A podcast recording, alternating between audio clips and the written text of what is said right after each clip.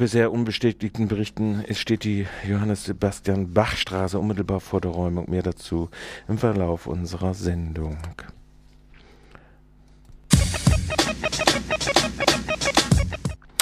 Die Opposition im Jemen ist zu Verhandlungen über einen Machtwechsel bereit. Die Einladung des Golfkooperationsrates zu Gesprächen nach Saudi-Arabien wurde angenommen, sagt Oppositionssprecher Mohamed Katan der französischen Nachrichtenagentur AFP.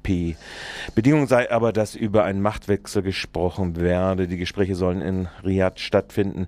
Der genaue Termin wurde nicht genannt. Der Außenminister des Golfkooperationsrates hatte beim Treffen am Montag in Riyadh die Vermittlung angeboten. In Jemen gibt es Seit mehr als zwei Monaten Proteste gegen den seit 32 Jahren herrschenden Präsidenten Ali Abdullah Saleh beim gewaltsamen Vorgehen von Sicherheitskräften sowie von Saleh-Anhängern gegen die Demonstranten wurden immer wieder Menschen getötet und zahlreiche weitere verletzt.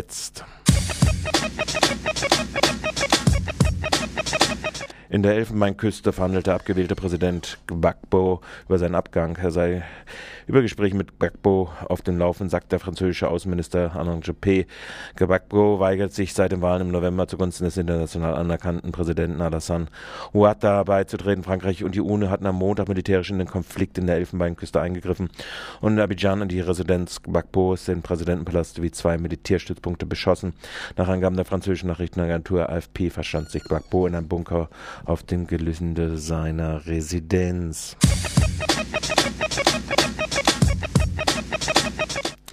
Giuliano Mercamis von Jenin Freedom Theater wurde am Montag in der Westbank ermordet. Giuliano Mercamis, Direktor des Freedom Theater in Jenin, wurde gestern am, wurde gestern am Montag, dem 4. April, kaltblütig vor dem palästinensischen Theater mit fünf Kugeln erschossen.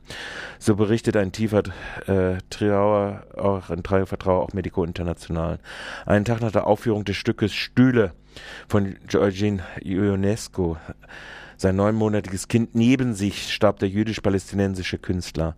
Am Dienstag demonstrierten Kulturschaffende in Ramallah. In Freedom Theater verfassten Studenten Texte in Erinnerung an Giuliano. Die deutschen Partner des Freedom Theater organisieren Gedenkveranstaltungen. Medico International in Frankfurt, das Stadttheater von Heidelberg, die Schaubühne in Berlin. Sie alle sind zutiefst entsetzt über den Mord.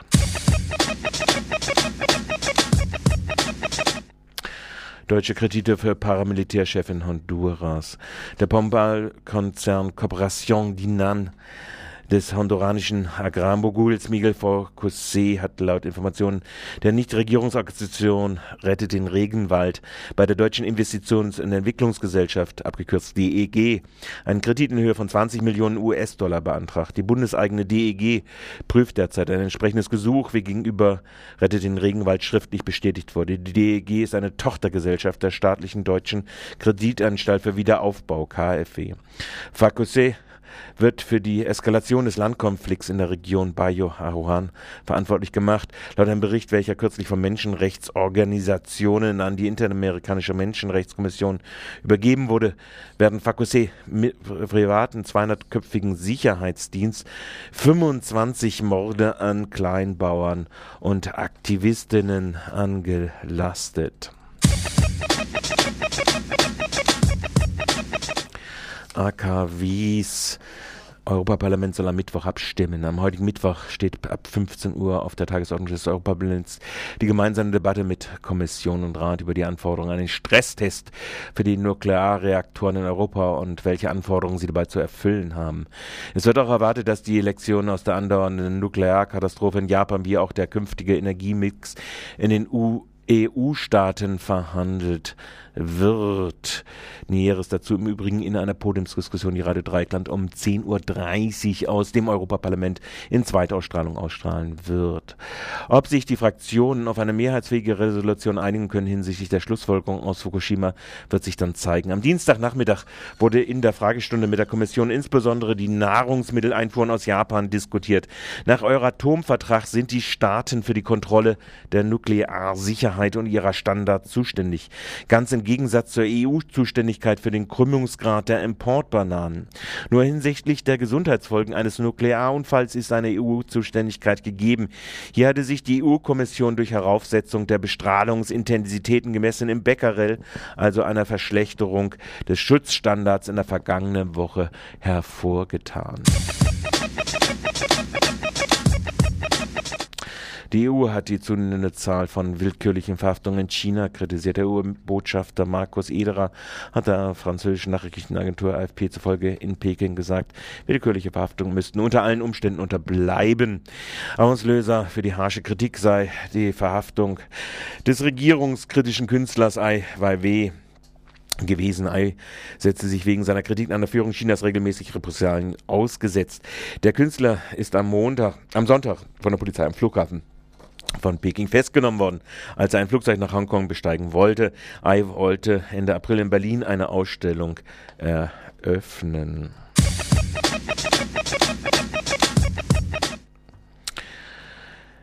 Wie weit pfändungsgeschützte Konten, ob die Bundesregierung beabsichtigt, Kreditinstituten bei den sogenannten pfändungsgeschützten Konten weiter die Verrechnung mit Arbeitseinkommen mit dem gekündigten Dispo-Kredit zu gestatten, auch wenn der Kontoinhaber damit unter das gesetzlich garantierte Existenzminimum rutscht.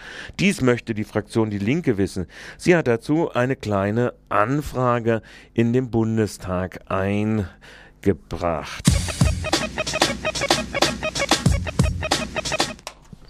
Mit einer Kundgebung will der runde Tisch Gera am Samstag gegen die Mahnwache der MPD protestieren. Das berichtet der evangelische Pressedienst. Der Bombenkrieg habe der deutschen Zivilbevölkerung Leid gebracht, so der runde Tisch. Man bitte, verbitte sich auch die Verklärung der Geschichte durch diejenigen, die bis heute aktiv an der Verherrlichung der Wehrmacht als Aggressionsarmee arbeiten. Am runden Tisch in Gera engagieren sich Parteien, Kirchen und zivilgesellschaftliche Initiativen gegen Gewalt und Fremdenfeindlichkeit.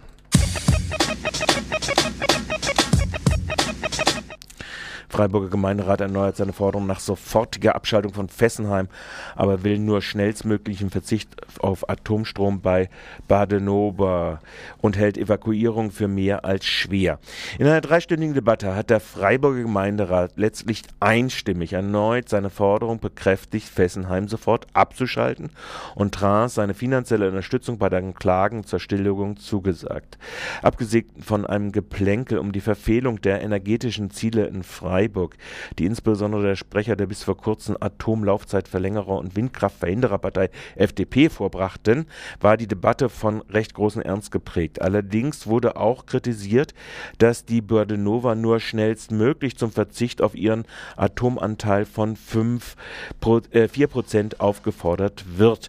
Ein offenkundiger Widerspruch, wie von Stadtrat McKee bemerkt und Stadtrat Friebis dann bestätigt bestätigt. Angesichts der höheren Wahrscheinlichkeit des Eintritts eines alten Rest, eines als Restrisikos verharmlosen Gauverlaufs wie in Fukushima und vorliegender Erkenntnisse, was im Fall solch eines Gaus in Fessenheim oder Leibstadt oder Göstgen dies für die Region bedeuten würde, waren alle Fraktionen klar, dass die existierenden Notfallpläne wie Ausstattung nicht ausreichen würden, sondern nur die Stilllegung des AKWs ein Risiko ausschließen könnte. Gleichwohl solle Bund und Länder sich auf der Ebene groß großflächige Evakuierung beträchtliche Aufstockung ihrer Konzepte vornehmen. Zur Kontroverse um äh, schnellstmöglichen Ausstieg. Jetzt hier noch ein Zitat des Badenova-Chefs Radenslebens seiner Interpretation dieses Beschlusses. Also ich glaube nicht, äh, ich habe jetzt nicht gehört, dass ein sofortiger Ausstieg äh, gewünscht ist, sondern schnellstmöglich. Aber das ist auch unser Ziel. Also von daher sehe ich gar keinen großen Unterschied zwischen den Interessenlagen des Gemeindenrates und das, was wir im Aufsichtsrat der Badenova immer besprochen haben. Gewaltsame Durchsetzung von Gentrifizierung in Freiburg wird immer wahrscheinlicher. Gestern hat der Geschäftsführer der Freiburger Stadtpark Klausmann nach Angaben des für das Ordnungsamt wie der städtischen Beteiligung zuständigen CDU-Bürgermeisters Neidex Strafantrag wegen Benutzung der Johann Sebastian Bach Straße gestellt. Somit droht eine gewaltsame Räumung seit gestern Abend, die nach bisher noch immer unbestätigten Berichten in den Morgenstunden des Mittwochs jetzt auch begonnen hat. In der Johann Sebastian Bach Straße wurden circa 100 Kleinrentner vertrieben, die leergemachten Kleinwohnungen von der Stadtbau unbewohnbar gemacht. Noch wohnen aber sechs Mieter in den äh, beiden äh, Häuserzeilen. Die Stadtbau, die eigentlich für die Versorgung breiter Bevölkerungsteile mit preiswerten Wohnraum zuständig ist, will dort Neubau mit Quadratmetermieten von über 15 Euro realisieren und Eigentumswohnungen. Sie will auch offenkundig nicht die neue grün-rote Regierung ab abwarten, die, was die Grünen angeht, auf die Konzentration der Förderprogramme, auf den sozialen Wohnungsbau und die energetische Sanierung setzen will.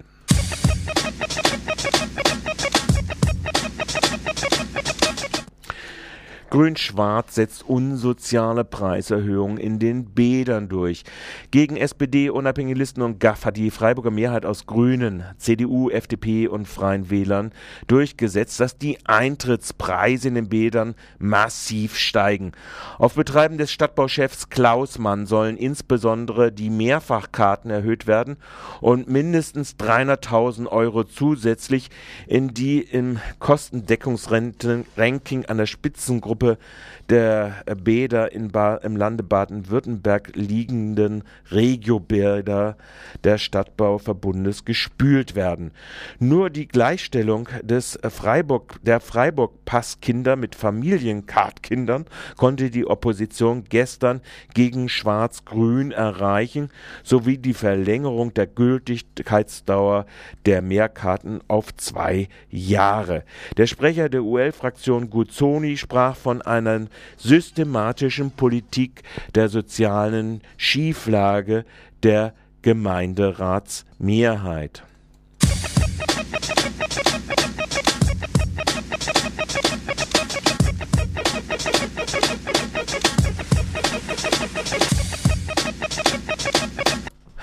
Die äh, Verwaltung lehnt UL-Anträge zu Jobcenter mit Gemeinderatsmehrheit ab.